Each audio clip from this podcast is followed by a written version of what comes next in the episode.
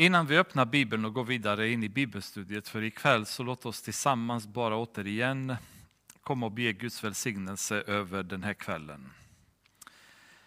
Fader, vi bara ber om eh, din välsignelse, om din ledning som vanligt innan vi närmar oss ditt ord så att vårt hjärta och vårt sinne är kopplade Herre på rätt sätt till dig ikväll så att vi hör din röst mitt i allt brus runt omkring oss så att vi urskiljer tydligt det din heliga Ande har att säga till oss.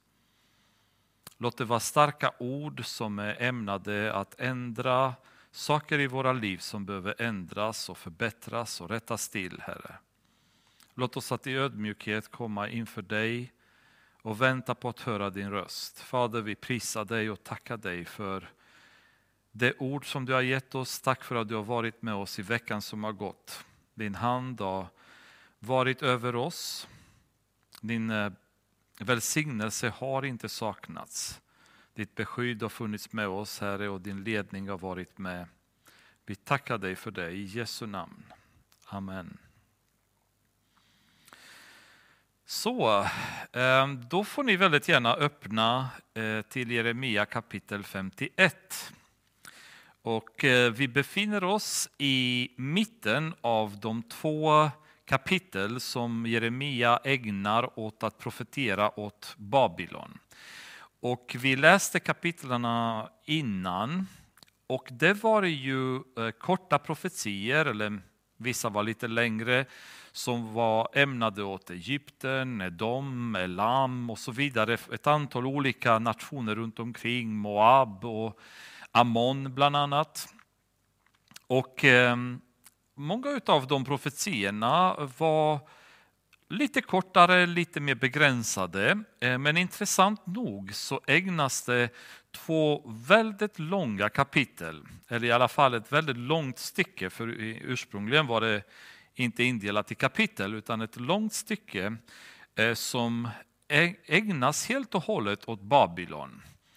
Och det beror på att Babylon var dels en, ett väldigt majestätiskt imperium på den tiden, men hade också blivit ett centrum av synd, ett centrum av materialism, av ytterlighet ehm, till en nivå som gjorde det området och det landet ehm, som ett exempel för Gud att visa folket hur synden var och hur avskyvärd den synden var. Av den anledningen så, när vi kommer in i eh, Uppenbarelseboken, eh, och det är därför jag bad er förra gången att gärna läsa kapitel 17, 18 i Uppenbarelseboken innan det är bibelstudiet, bara så att ni förstår att samma koncept Eh, kommer sen tas upp av Johannes i Uppenbarelseboken när han pratar om Babylon och den dom som Gud kommer ha för Babylon. Då, som man kan säga att det är en avbild av den här gamla Babylon som Jeremia profeterar till. Då. Och orden som Jeremia använder är stundtals nästan ordagrant eh, lika de som Johannes använder i Uppenbarelseboken 17-18 kapitlet. Av den anledningen så, så finns det också en möjlighet att Jeremias profetia kan uppfattas som en profetia med dubbel uppfyllelse. Det finns ett antal sådana profetior i Bibeln där profeten talade till någonting som skedde inom den närmsta framtiden men likväl så hade den profetiar sen en dubbel uppfyllelse eh, kring något som skulle hända mycket längre fram i tiden. Och det är möjligt att under heliga andens inspiration i den här profetian till Babylon utan att veta ens så profeterar Jeremia även om saker som ska ske framöver, som Johannesen eh, ser tydligt uppfyllas i Uppenbarelseboken. Ehm, väldigt spännande och ehm, bra att ha till grund sen när man läser Uppenbarelseboken för att förstå lite bättre tankarna bakom och varför den Babylon som Johannes pratar om eh, är aktuell just i Uppenbarelseboken. Då har man bilden av hur den gamla Babylon var. Men låt oss börja läsa. Från eh, kapitel 51 så börjar vi med vers 1. Så säger Herren, jag ska uppväcka en ödeläggande ande mot Babel och mot Lebkamais invånare. Lebkamais var också en, en typ av benämning för Babylon. Man eh, kallade det som en kryptogram då, där kombinationen av bokstäver i Lebkamais skapade ordet Babylon. Och eh, det intressanta är i vers 1 att Gud säger jag ska uppväcka en ödeläggande ande. Ni kommer ihåg i Daniel, när Daniel bad um, mot slutet av fångenskapen i Babylon, bad till Gud över befrielsen av judarna från Babylon och eh, han får besök av en ängel. Och ängeln berättar för honom hur på vägen till honom så hade han, han blivit eh, förhindrad utav demoniska andemakter. Så som få tillfällen får vi då en inblick eh, i Daniel i den andliga världen och det faktum att det som händer i den fysiska världen är oftast konsekvenser utav det som händer i den andliga världen. Vi vet genom flera olika fall i Bibeln att det finns situationer då Guds ande eh, kommer in på jorden, en, en ande från Gud, en, en, ett sändebud från Gud, en ängel från Gud som kommer på jorden för att påverka fysiskt händelserna på jorden. Um, det finns en situation där en ande lägger en lögnaktig um, ehm, Eh, lugnat ditt ande kan man säga i falska profeterna. Um, I gamla testamentaliska tiden vi har Guds ängel som eh, slår ihjäl över 180 000 Eh, assyrier då, som omringade Jerusalem. Vi har sådana tillfällen då änglar och demoner interagerar fysiskt med jorden. Och i det här fallet så säger Gud, jag ska uppväcka en sådan ande, en ödeläggande ande. En ande vars syfte nu kommer vara att förinta Babylon. Och när man kommer till den punkten då förstår man att det här är ju en, eh, det, det andliga händelser som påverkar sen den fysiska situationen, de krig, de eh, strider som kommer finnas i Babylon framöver. Jag ska sända skördemän mot Babel och de ska rensa bort dess invånare och ödelägga landet. Från alla sidor ska de komma emot det på olyckans dag. Skyttar ska spänna sina bågar mot dem som där spänner båge och mot dem som där bröstar sig i sina, sitt pansar. Skona inte de unga männen, förgör hela deras här. Slagna män ska då falla i kaldéernas hand, i Kaldenas land och genomborrade män på deras gator. Så det kommer bli en total slakt då in i landet.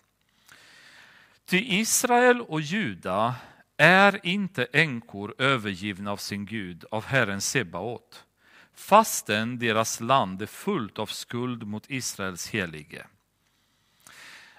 Så återigen här, det visar sig att konsekvensen eller orsaken till den förödelse och den ödeläggelse som Babylon nu kommer utstå berodde på hur de har behandlat judarna. Och Det är så fascinerande att se hur mycket det här folket har påverkat världens historia och hur mycket av det som Gud har gjort i världen är ett resultat av hans sätt att värna om sitt folk, judarna. Att ge igen för det som de har fått utstå, att beskydda dem, att leda dem genom historien till det syfte som han har skapat dem till. Och han har kallat dem till genom Abraham många hundra år tidigare. Och i det här fallet så är orsaken till domen i Babylon, bortsett från den synd och avgudadyrka och den korrupta, Ehm, det korrupta samhället de hade byggt upp, Det är främsta orsaken eh, till att förinta Babylon, det är det faktum att de har varit så grymma mot judarna. Och vi har sett tidigare under belägringen av Jerusalem och allting som hade hänt, hur babylonierna hade betett sig. Och de hade njutit av att um, vara elaka, vara hårda, vara Eh, väldigt eh, grymma mot judarna. Och även om Gud hade straffat gudarna via babylonierna så tyckte inte om Gud det faktum att de eh, betedde sig som de gjorde mot judarna. Och det är ju det som framkallar Guds straff. Gud kommer aldrig eh, lämna Israel. Ehm, de kommer aldrig försvinna som Guds folk, även om många tror att de har gjort det. Och vi har pratat om det tidigare, hur även i kristna församlingar tolkas det idag som att kyrkan skulle vara det nya Israel. Vi är ympade i trädet, vi är det vilda eh, rotskottet som Gud har ympat in i trädet och nu är det vi som är den riktiga Israel. Men Paulus pratar om detta och varnar till och med för den här tolkningen där han säger att vi får inte tycka så, vi får inte prata illa om Guds folk därför att om han har kunnat ta bort de som var hans, de, de riktiga, de utvalda, desto lättare kommer han kunna ta bort oss som är de vilda, det vilda rotskottet som är impat i trädet. Då. Så att vi måste förstå att Israel är fortsatt Guds folk. Kyrkan är Kristi brud och är tänkt att vara det utvalda som Gud har bland många. Men Israel är ju fortfarande hans folk och han har fortfarande lovat dem beskydd. De är inte änkor övergivna av sin Gud, av Herren Sebaot, eh, utan han fortfarande bryr sig om dem. Jesaja beskriver just det här på ett väldigt, väldigt vackert sätt i Jesaja 54 kapitlet. Om vi läser från vers 4 till vers 8. Frukta inte, ty du ska inte komma på skam, blygs inte, Ty du ska inte bli förödmjukad. Nej, du ska glömma din ungdoms skam och ditt enkestånds förakt ska du inte mer komma ihåg. Ty den som har skapat dig är din man, Herren Sebaot är hans namn. Israels helige är din återlösare, han som kallas hela jordens Gud. Ty som en övergiven kvinna i hjärtesorg kallades du av Herren och som en förskjuten ungdomshustru säger din Gud. Ett litet ögonblick övergav jag dig, men i stor barmhärtighet vill jag på nytt samla dig. Då min vrede välde fram dolde jag ett ögonblick mitt ansikte för dig, men med evig nåd vill jag nu förbarma mig över dig, säger Herren, din återlösare. Vilket fantastiskt! Vilken fantastisk del där Gud visar sin enorma kärlek för Israel. Där han säger för ett litet ögonblick har jag vänt mitt ansikte ifrån dig. Synden som har varit så stor har gjort att Gud har varit tvungen att vända sitt ansikte ehm, emot Israel. Och de har, varit, de har varit som en förskjuten fru, men som han ändå vill ta tillbaka. Han älskar dem fortfarande, han längtar efter dem fortfarande. Och det är hela tiden den här närvaron av mycket synd får Gud väldigt ofta att vända sitt ansikte ifrån oss. Det är en term som dyker upp åtskilliga gånger i, i Gamla Testamentet och inte minst mot, eh, eh, när vi kommer till Nya Testamentet när när Jesus ropar på korset, när han känner sig övergiven av Gud. Ehm, därför att synden som han har samlat på sig, världens synd, var så stor så Gud har varit tvungen att vända sig ifrån Jesus när han var på korset. Och den, den rop som Jesus um, i desperation säga, avger från korset är så hjärtskärande. När hans fader vände sig ifrån honom. Och det är en fruktansvärd upplevelse för en människa att få Guds ansikte att vända sig ifrån dem. Men inte för evigt, säger Gud, utan i Israels fall så har det varit tillfälligt.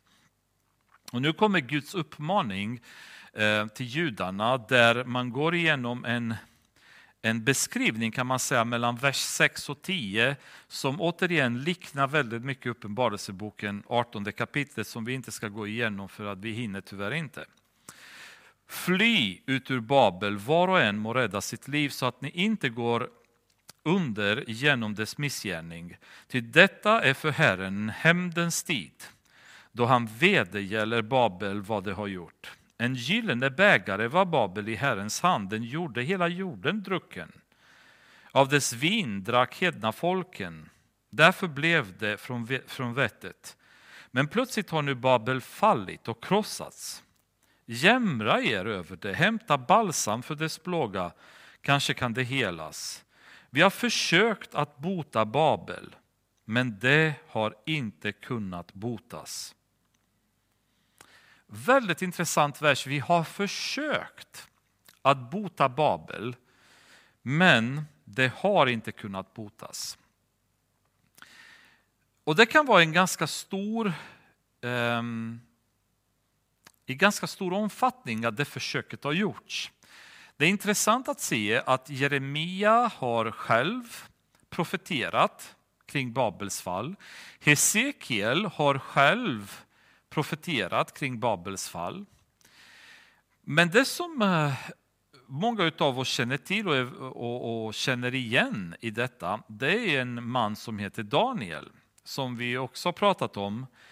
Och i Daniel så vid tre olika tillfällen så händer det så övernaturliga saker i Babylons eh, historia så att kung Nebukadnessar vid tre tillfällen erkänner Daniels Gud, det vill säga Herren Jehova, som den riktige guden, den äkta guden som en Gud där det finns ingen annan som honom.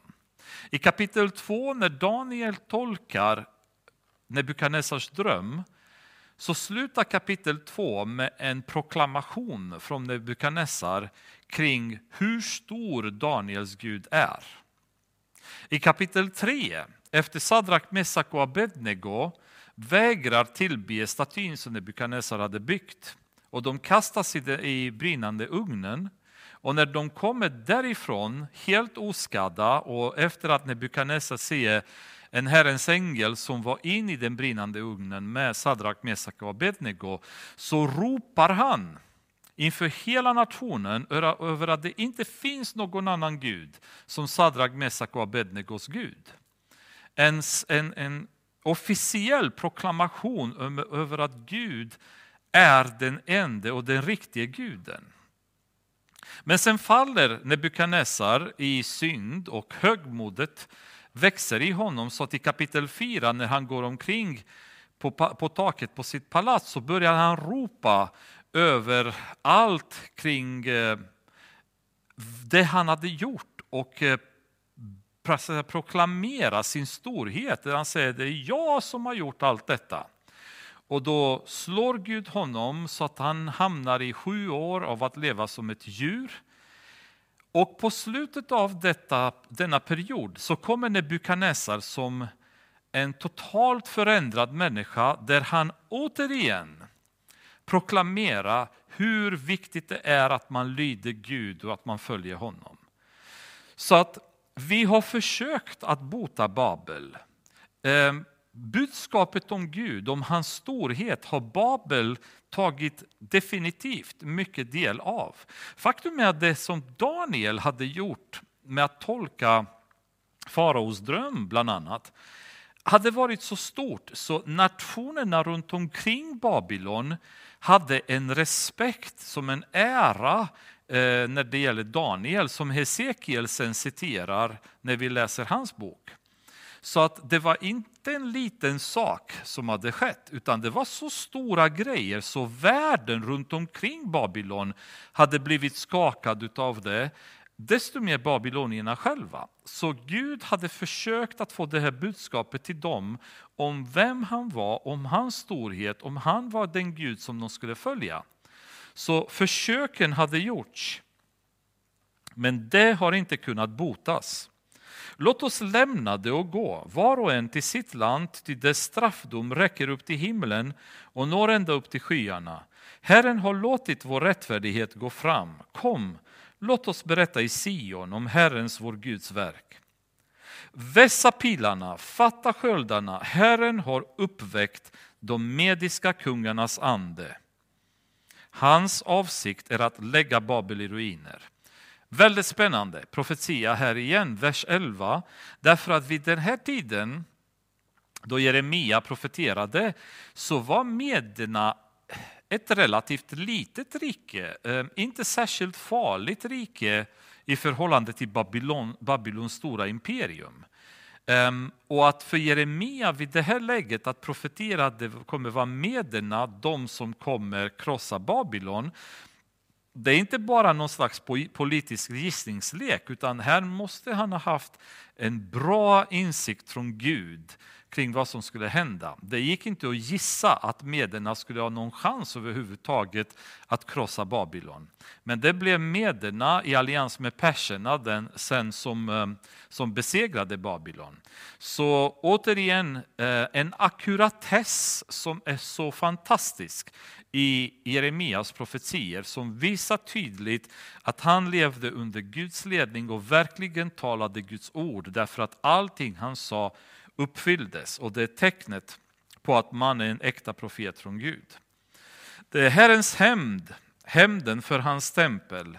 Res upp ett baner mot Babels murar, håll sträng bevakning. Ställ ut vakter. Lägg bakhåll till Herren har fattat sitt beslut och han utför vad han har talat mot Babels invånare. Det är ganska så skrämmande när man får ett sån, en sån här vers där det säger att Herren har fattat sitt beslut och han har talat. Vi vet att det är hans ord som har kraft. Gud har talat hela världen in i existens genom hans ord. Han har talat att det ska vara ljus och det har varit ljus. Allting som han har sagt med hans ord och kraften i hans ord har uppnåtts genom bara kraften i hans ord. Så när Gud har beslutat och talat, då finns det ingen möjlighet att, för Babylon att återvända till en chans att komma undan Guds straff.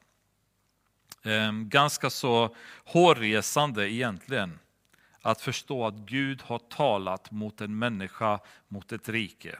Då är det kört, det kan man lugnt säga. Du som bor vid stora vatten och är så rik på skatter, ditt slut har nu kommit, din girighet måtte filt. fyllt. Herren Sebaot har svurit vid sig själv, sannerligen, jag ska fylla dig med människor så talrika som gräshoppor, och de ska höja segerrop mot dig. Och nu kommer en, en, som en lovprisning av Gud. Han har skapat jorden genom sin kraft. Han har grundat världen genom sin vishet och genom sitt förstånd har han spänt ut himlen. När han låter sin röst höras, då brusar himlens vatten.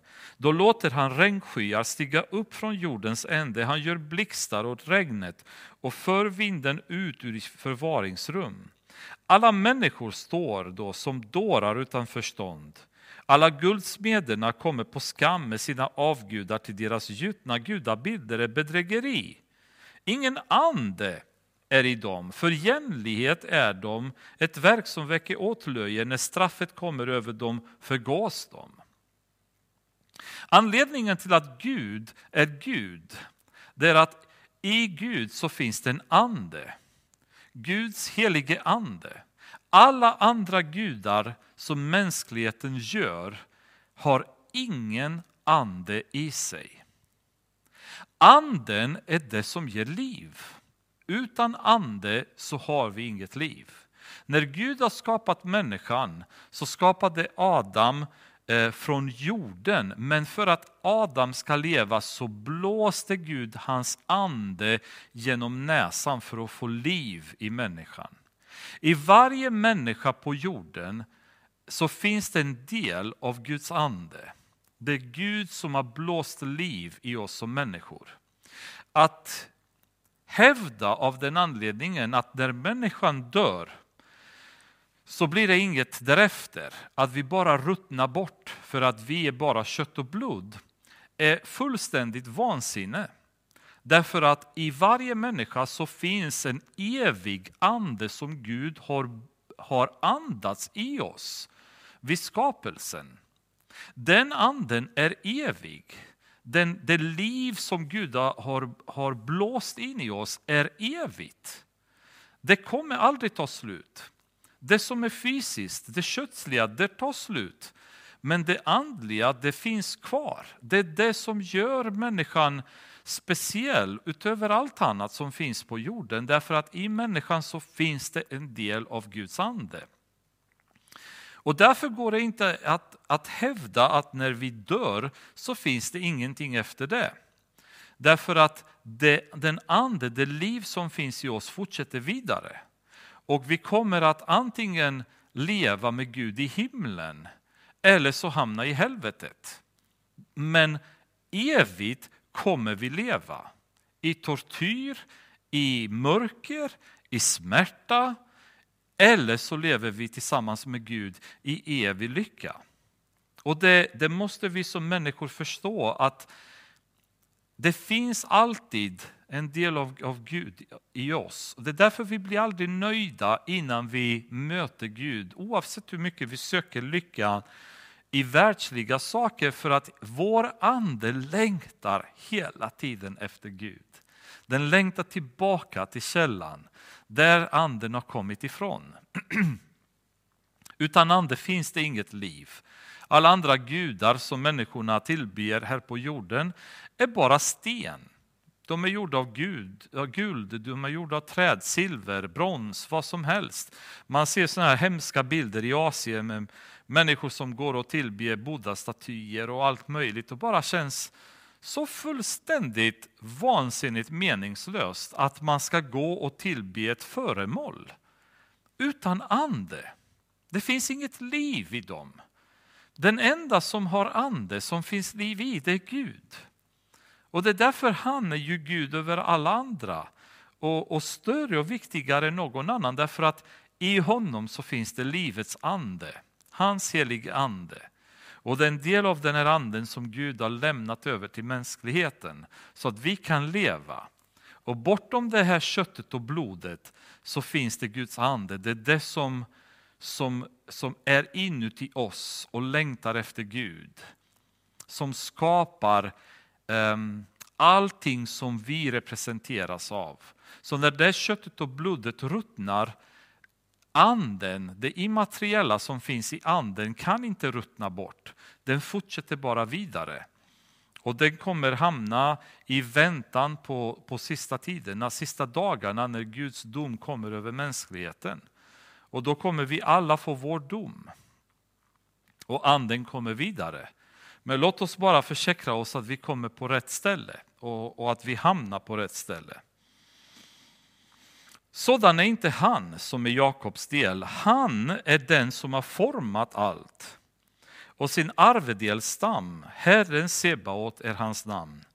Min hammare är du, mitt stridsvapen. Med dig krossar jag hedna folk, med dig fördärvar jag riken. Med dig krossar jag häst och ryttare, med dig krossar jag vagn och kusk. Med dig krossar jag man och kvinna, med dig krossar jag gammal och ung, med dig krossar jag yngling och jungfru, med dig krossar jag herden och hans jord, med dig krossar jag bonden och hans oxar, med dig krossar jag ståthållare och styresmän. Med Gud kan man göra allt. Med andra ord, det slutsatsen. Det är som en explosion av lovprisning från Jeremia när han bara börjar fördjupa sig i vem Gud är, hans storhet hur otroligt stor och mäktig han är. Men nu ska jag inför era ögon vedergälla Babel och alla kaldéernas invånare för allt det onda som de har gjort mot Sion, säger Herren. Så jag vänder mig mot dig, du fördärvets berg, säger Herren, du som fördärvar hela jorden, och jag ska sträcka ut min hand mot dig och störta dig ner från klipporna och göra dig till ett förbränt berg så att man inte från dig ska kunna ta vare sig hörnsten eller grundsten, utan du ska bli en ödemark för alltid, säger Herren. Res upp ett baner på jorden, blås i horn bland hedna folket, Förbered hedna folk till strid mot det. Båda uppriken mot det. Ararats, Menis och Askenas. Välj ut en härförare mot det. Dra dit upp med hästar som liknar borstiga gräshoppor. Förbered hedna folk till strid mot det. Mediens kungar, återigen profetian om medierna, medierna. Dess ståthållare och alla dess landsfurstar och hela det land som lyder under deras välde, då själv jorden och bävar till Herrens planer mot Babel fullbordas. Att göra Babels land till en ödemark utan invånare. Faktum är att Saddam Hussein eh, på 80-talet någon gång, han försökte att eh, återbygga eh, Babylon, alltså själva gamla staden där Babylon var. Den ligger inte så jättelångt ifrån Bagdad. Och han anställde ett antal ingenjörer från Asien som skulle komma och projektera ombyggnationen av Babylon. Och Gud hade profeterat att den staden kommer aldrig finnas mer. Det kommer bara bli en ödemark och ingenting annat. Så hade man varit en rådgivare till Saddam Hussein då hade man kanske kunnat citera ett antal bibelverser för honom och sagt ingen idé för det kommer inte ske. Men han ville absolut eh, satsa på det så han hade lagt fram någonstans runt 80 miljoner dollar som han skulle eh, börja finansiera återuppbyggandet av Babylon. Ehm, men mitt i hela eh, den här diskussionen så, så började Iran-Irak-kriget och det var slutet på projektet att bygga om Babylon på nytt. Så att ehm, till framtida entreprenörer som kanske vill göra det kan man lika gärna säga låt bli, det är ingen idé, det kommer inte funka. Den platsen kommer förbli en öde mark, har Gud sagt. Babels hjältar upphör att strida. De sitter stilla i sina fästen, deras styrka har försvunnit, de har blivit som kvinnor. Det är väldigt intressant. Eh, det står Babels hjältar upphör att strida. Faktum är att Babylon intogs av Koresh eh, utan strid.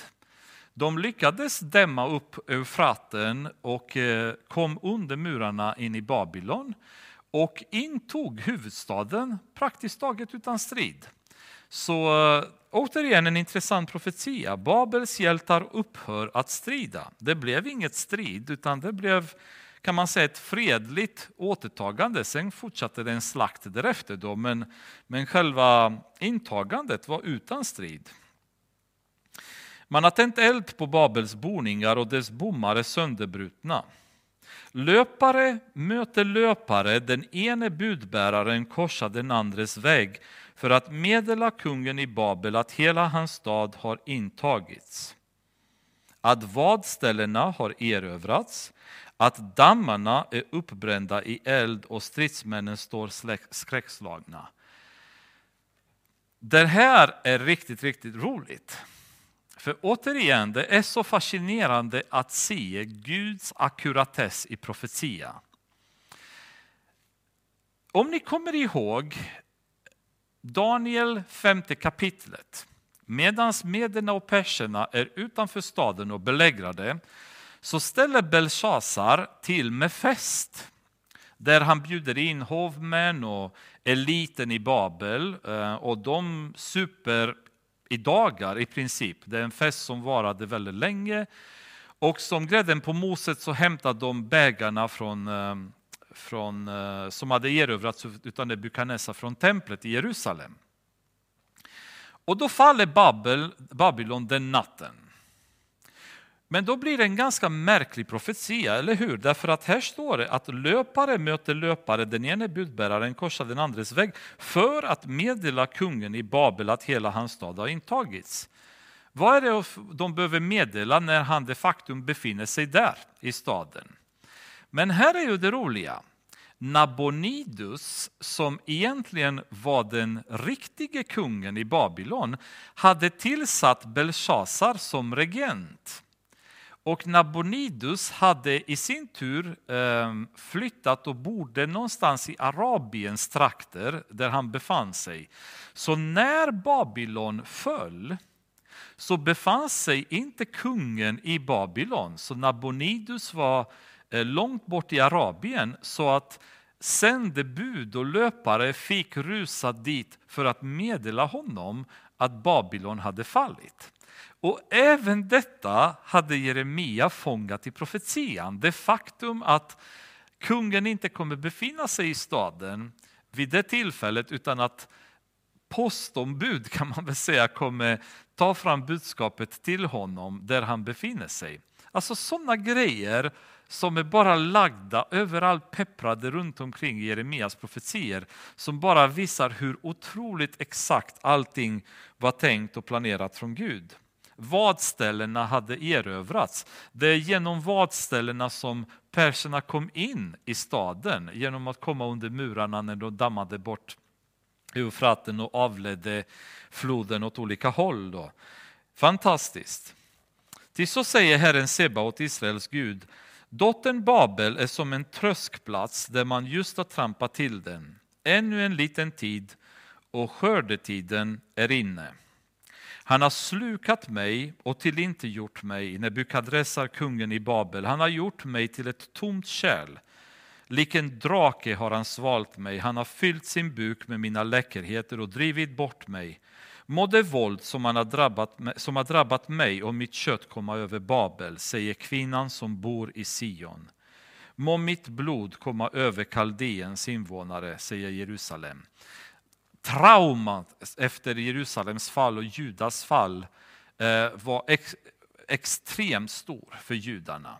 Och den, den förödelse som orsakades av Nebukadnessar gjorde att man önskade nu att han får igen eh, för det han hade gjort mot Juda och Jerusalem. Därför säger Herren så. Se, jag ska utföra din sak och utkräva din hämnd. Jag ska låta Babels hav sina bort och dess brunn torka ut och Babel ska bli till en stenhög, ett tillhåll för schakaler till häpnad och förakt. Ingen ska bo där. Alla ryter de nu som lejon, de morrar som lejonungar. Men när de är som mest upptända ska jag ordna ett gästabud för dem. Jag ska göra dem druckna så att de jublar och så ska de somna in i en evig sömn och aldrig mer vakna upp, säger Herren. Återigen vers 39, exakt profetia av vad som hände i Daniel femte kapitlet. Där jag ska göra dem druckna. De satt och söp. I princip Babylons folk satt och söp medan belägringen pågick. Och de festade och de jublade. De hade jätteskoj. Samtidigt som undergången var nära. En Titanic som går mot isberget och musiken håller på att spela och folk dansar sig till döds kan man väl säga. Och det är exakt den situationen som Gud profeterar genom Jeremia ska ske när Babylon ska falla. Eh, och det påminner väldigt mycket ibland som en bild av mänskligheten idag. Där vi närmar oss med stormsteg slutet på det som den här världen representerar. Och ju mer vi närmar oss, desto mer vill folk festa, roa sig, ägna sig åt så mycket världsligt och så mycket ytligt som möjligt och helst inte ens tänka på Gud. Har ni tänkt ibland när ni försöker att prata med vissa människor om Gud, när vi pratar existentiella frågor med människor, hur ibland så ser man bara att det, det finns ingen förmåga hos väldigt många människor att ens tänka existentiellt. Därför att så mycket av deras liv, av deras tankar handlar om här och nu, om värld, om underhållning, om eh, uppfyllelse och, och karriär och en, en, ett mål att uppnå här i livet. Så hjärnan är inte alls kopplat till existentiella funderingar. Det händer titt som tätt tycker jag ibland när man tar sådana här diskussioner med kanske någon bekant eller en eh, släkting eller arbetskamrat, hur man pratar om Gud, man pratar om existentiella frågor och man ser bara, man har tappat dem. Efter bara några sekunder så är de borta. Det, liksom, det, det går inte att begripa det språket. Därför att de är upptagna med att bli druckna, med att jubla och festa samtidigt som allting håller på att totalt haverera här i världen idag. Jag ska föra dem ner till att slaktas som lamm som baggar och bockar. Hur har inte Sesak blivit intaget? Sesak var ett annat namn för Babylon. Det som var hela jordens berömmelse har erövrats. Hur har inte Babel kommit hedna folken att häpna? Havet steg upp över Babel. De brusade, brusande böljorna täckte över det så förvandlades dess städer till en ödemark, ett torrt land och en öken. Ett land där ingen bor och där ingen människa går fram. Jag ska straffa Bel i Babel och dra, upp, dra ut ur hans gap vad han har slukat. Hedna folken ska inte mer strömma till honom. Också Babels murar ska falla. Att Babels murar skulle falla på den tiden var det någonting helt otänkbart. Återigen, ni som har varit med i Daniel, ni, kanske, ni som inte har varit med i Daniel, ni måste läsa Daniel för att verkligen förstå även Jeremia. Men vi pratade bland annat då om murarna kring Babylon och de var helt fantastiska. Höjden på deras murar var nästan 100 meter höga och breda så att man kunde köra fem, fem hästvagnar bredvid varandra på toppen av muren. Så att föreställ er på den tiden när det inte fanns eh, stridsvagnar och kanoner och sådana grejer, hur kan man överhuvudtaget inta en stad som har 100 meter höga murar? Alltså det finns inte en chans att människor skulle kunna göra det. Och murarna var så tjocka. Och på murarna så hade de vakttorn då, där de kunde på så vis försvara. Även om någon råkade komma upp på murarna så kunde de från vakttornen ändå anfalla de personerna som var uppe på murarna. Murarna gick också ett antal meter under marken så att ingen kunde gräva sig under murarna och komma in i staden, den vägen. De hade eh, murarna var ungefär, det var två, mur, två rader av murar dessutom och den yttre muren det var 27 kilometer lång. Eh, Babylon på den tiden var världens största stad med cirka 200 000 invånare som bodde där i staden. Så plus och minus kan man säga två gånger Jönköpings befolkning då, som bodde på den tiden och omringade av de här enorma murarna.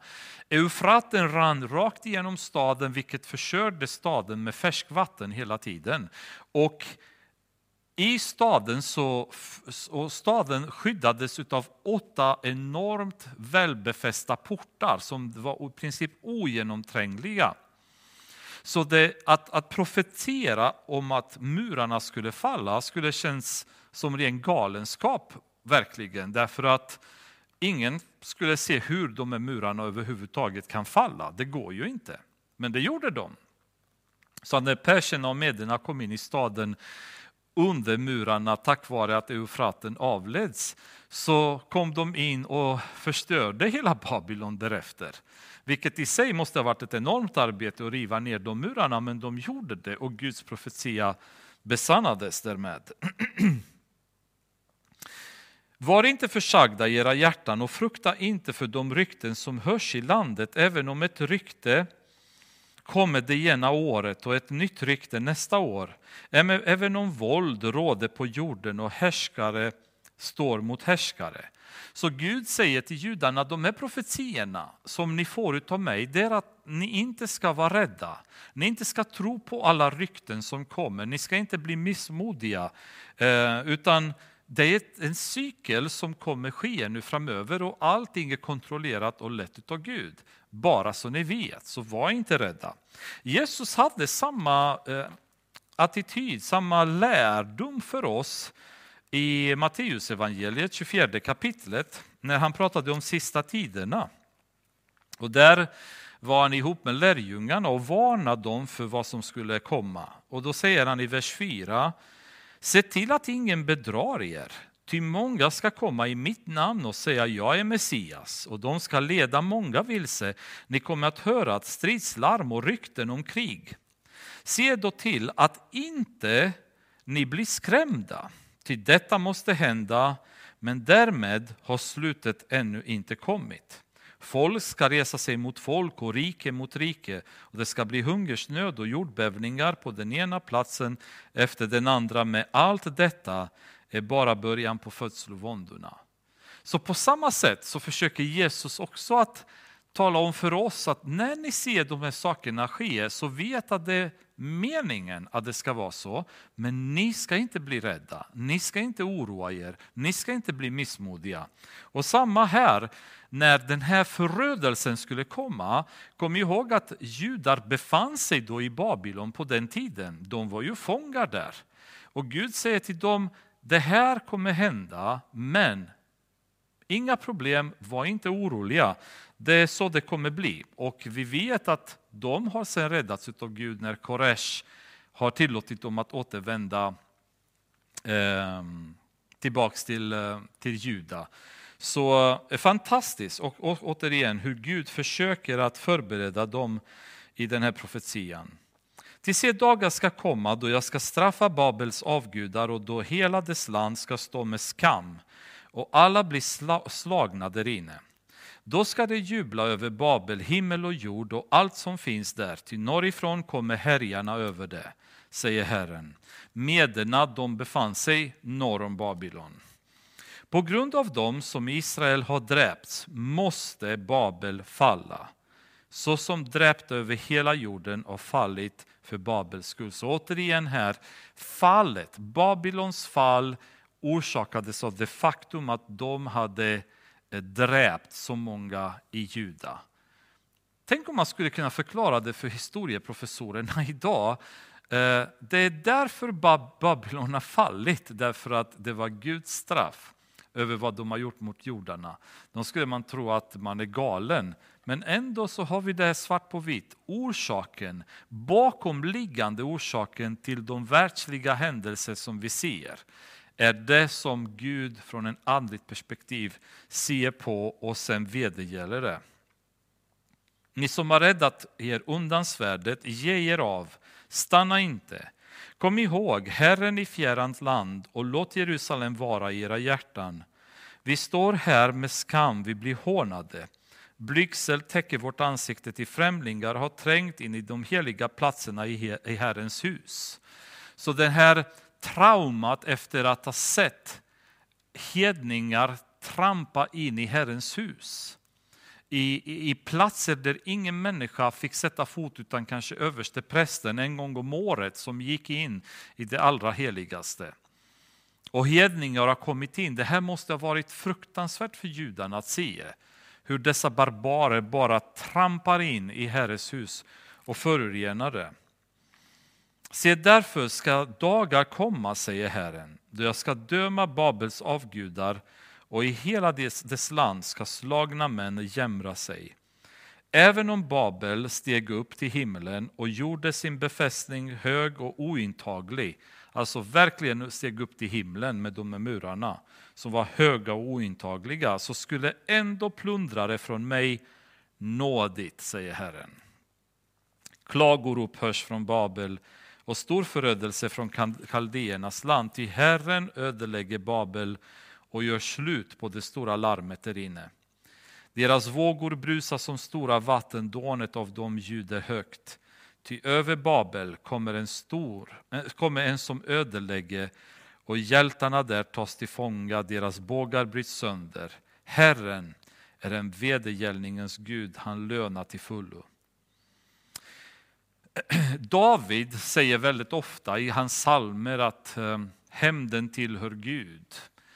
Och det måste vi också ha klart för oss som kristna att vi behöver ju aldrig hämnas. Vi vill oftast ge igen. Eh, det mänskliga är att försöka betala ont mot ont och kanske till och med mer ont än det som orsakades oss. Men Gud är den som vedergäller. Vi är kallade bara till att älska, till att förlåta. Och alla som Gud anser behöver bestraffas kommer han sköta det. Eh, och det är ju bra att ha det här konceptet för då kan man också slappna av som kristen och veta att jag behöver inte göra något. Jag behöver inte hävda mitt. Jag behöver inte slåss för mitt. Eh, jag behöver inte alltid ha rätt. Utan ehm, Gud löser saker. Han kommer kunna flytta undan människor som behöver undanflyttas. Han kan riva bort hinder som vi har i vägen. Och genom åren så har många människor ställt sig upp mot församlingen, mot kristna, mot Israel som har gång på gång tagits bort, flyttats undan, förgörts utav Gud då, för att hans syfte måste gå igenom. Så att vi behöver inte riktigt bli så stressade och agiterade själva utan vi kan slappna av i den tron och, och uppfattningen av Gud har kontroll. Han är den som vedergäller. Han lönar till fullo. Jag ska göra dem druckna, Babels furstar och visa, dess ståthållare, styresmän och hjältar. De ska sömna in i en evig sömn och aldrig mer vakna upp, säger konungen. Herren Sebaot är hans namn. Så säger Herren Sebaot, Babels breda murar ska i grund rivas ner och de höga portarna ska brännas upp i eld. Så mödar sig flocken för intet och folkslagen arbetar sig trötta för det som blir lågornas rov. Detta är vad profeten Jeremia befallde Seraja, son till Neria, son till Mahasea, då denne begav sig till Babel med Sitkia, judakung, i hans fjärde regeringsår. Så det här var 593 före Kristus när det var en, ehm, ehm, en kommitté som drog till Babylon. Ni kommer ihåg, vi pratade om det tidigare när vi diskuterade fallet i de andra kapitlarna. Eh, hur Jeremia hade skickat ett brev då till Babylon. Och det här var ett brev som Jeremia hade skickat då via de här sändebuden till folket som befann sig där i Babylon då. Jeremia tecknade upp i en och samma bok all den olycka som skulle komma över Babel. Allt detta som nu är skrivet om Babel. Jeremia sade till Seraja, när du kommer till Babel, se då till att du läser upp allt detta. Och du ska säga, Herre, du har själv talat om denna plats, att du vill fördärva den, så att ingen mer ska bo här, varken människa eller djur. Det är den som ska vara en ödemark för allt, all framtid. Och när du har läst upp hela boken ska du binda en sten vid den och kasta den mitt i floden Eufrat och säga på samma sätt ska Babel sjunka ner och inte mer komma upp på grund av den olycka som jag ska låta komma över det och det ska gå under. Här slutar Jeremias ord. En um, väldigt klar och väldigt tydlig profetia över Babylon. Eh, en lång sådan, men återigen på grund av den vikt, eh, den storhet och det, Eh, det problem som Babylon orsakades. Och nu kapitel 52 kommer vi bara mer eller mindre läsa igenom därför att det är som eh, en eh, kort, kall, byråkratisk redogörelse utav den sista tiden in i Juda. Vem som har skrivit det vet vi inte. Kan ha varit Baruk, kan ha varit någon annan. Men det beräknas att detta är inte Jeremia som har skrivit kapitel 52, men vi vet inte exakt. Sitkia var 21 år när han blev kung och han regerade 11 år i Jerusalem. Hans mor hette Hamital och hon var dotter till Jeremia från Libna. Han gjorde det som var ont i Herrens ögon, så som Joakim hade gjort. Det var på grund av Herrens vrede som detta skedde med Jerusalem och Juda till dess han förkastade dem från sitt ansikte.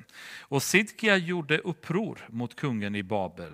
På tionde dagen i den tionde månaden av Sidkias nionde regeringsår kom den babyloniske kungen Nebukadressar med hela sin här till Jerusalem och belägrade staden.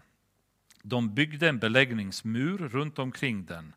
Staden var belägrad ända till kung Sitkias elfte regeringsår. Men på nionde dagen i den fjärde månaden var hungersnöden så stor i staden att folket i landet inte hade något att äta. Staden stormades och allt krigsfolket flydde och drog ut ur staden under natten genom porten mellan de båda murarna den port som ledde till den kungliga trädgården medan kaldéerna låg runt omkring staden. De tog vägen mot hedmarken. Men kaldéernas här förföljde kungen och han upp Sidkia på Jerikos hedmarker sedan hela hans här hade övergivit honom och skingrats. Kaldéerna grep, grep kungen och förde honom till den babyloniske kungen i Ribla, i Hamats land. Där uttalade denne sin dom över honom och kungen i Babel lät avrätta Sitkias barn inför hans ögon.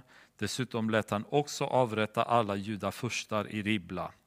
På Sidkia själv lät han sticka ut ögonen och lät fängsla honom med kopparkedjor. Kungen i Babel förde honom till Babel och lät honom sitta i fängelse ända tills hans dödsdag. Så återigen en uppfyllelse av profetian i Hesekiel kapitel 12, vers 12 och 13, där Hesekiel profeterar att Sitkia kommer att komma till Babylon, men han kommer inte kunna se Babylon. Och det berodde på att hans ögon hade tagits ur dem. På tionde dagen i den femte månaden av den babyloniske kungen Nebukadressars nittonde regeringsår kom den babyloniske kundens tjänare Nebusaradan som var överste för drabanterna till Jerusalem. Han brände upp Herrens hus och det kungliga palatset.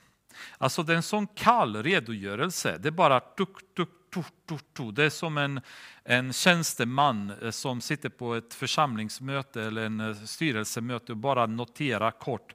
Men förstå dramatiken bakom de här orden. När de säger han brände upp Herrens hus. Templet brändes upp. Och det kungliga palatset, alla hus i Jerusalem, alla de förnämas hus brände han upp i eld. Alla murar runt omkring Jerusalem bröts ner av hela den här av kaldéer som översten för brabanterna hade med sig. En del av de fattigaste bland folket och den del av folket som var kvar i staden och de överlöpare som hade gått över till kungen i Babel, liksom den övriga hopen som fanns kvar. De förde Nebusaradan, översten för drabanterna, bort i fångenskap. Men av de fattigaste i landet lämnade Nebusaradan, översten för drabanterna kvar några att sköta vingårdarna och åkrarna. Och nu kommer en redogörelse av saker som hade tagits med vid den här plundringen. Kopparpelarna i Herrens hus, bäckenställen och kopparhavet i Herrens hus slog kaldéerna sönder och förde alla kopparn, all koppar till Babel. Och askkärlen, skovlarna, knivarna och alla kopparkärl som hade använts vid gudstjänsten tog de med sig. Likaså tog översten för drabanterna faten, fyrfaten, offerskålarna, askkärlen, ljusstakarna, de övriga skålarna och bägarna, allt som var rent guld eller av rent silver. Vad gäller de två pelarna, havet som var ett enda och de tolv kopparoxarna under bäckenställen som kung Salomo hade låtit göra till Herrens hus, så kunde kopparn i alla dessa föremål inte vägas. Vad pelarna angår var den ena pelaren 18 alnar hög och en 12 alnar lång. Lång tråd mätte omfånget. Den var fyra fingrar tjock och ihålig. Ovanpå den var ett pelarhuvud av koppar.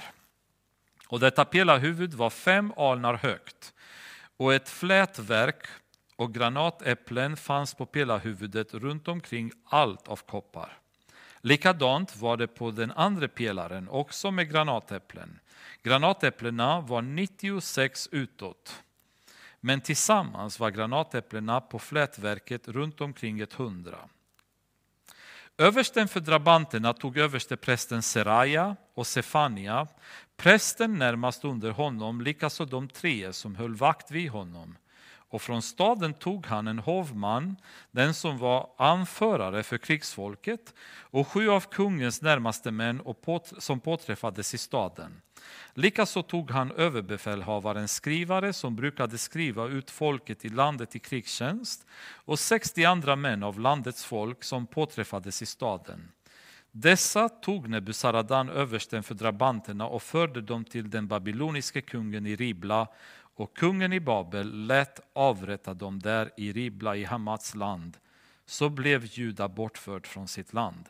Ni kommer ihåg Jeremias profetior när han profeterade över att prästerna kommer straffas, om att eh, de vid hovet kommer straffas och de kommer få själva dö. Där har vi uppfyllelsen också av den profetian på ett väldigt dramatiskt sätt, väldigt grymt sätt. Men ändå, det var precis det Jeremia hade varnat dessa människor så många gånger tidigare om att det kommer hända. Antalet av dem som Nebukadnessar förde bort var i det sjunde året 3023 judar. Detta var på eh, år 597 då kung Jojakin togs till fånga. Och i Nebukadnessars 18 regeringsår 832 personer från Jerusalem. I Nebukadnessars 23 regeringsår förde Nebusaradan, översten för drabanterna, bort 745 personer. Hela antalet utgjorde 4600 personer. Man tror också att i det här antalet så räknade man bara männen. Eh, sen utöver de här så troligen fanns det ett stort antal kvinnor och barn som dessutom togs till fånga. Men i det 37 året sedan Jojakin, judakung, hade blivit bortförd i fångenskap i tolfte månaden på 25 dagen i månaden tog Evil Merodak, kungen i Babel, så nu var det eh, Nebukadnessars son som var vid makten. Samma år han blev kung, Jojakin, judakung, till nåder och förde honom ut ur fängelset. Han talade vänligt med honom och gav honom främsta platsen bland de kungar som var hos, hos honom i Babel. Han fick lägga av sin fångdräkt och ständigt äta vid kungens bord så länge han levde. Ett fast underhåll fick han från kungen i Babel, visst för varje dag, ända till sin dödsdag så länge han levde. Och detta var också en uppfyllelse av det faktum att Jojakin aldrig skulle återvända tillbaka till Israel, vilket var vad Jeremia hade profeterat till honom. Han blev kvar i Babel, han kom dock ut ur fängelset och levde vid kungens bord eh, tills han dog. Till skillnad från Sidkia som spenderade resten av sitt liv i fängelset. Och i och med detta så har vi avslutat detta fantastiska bok.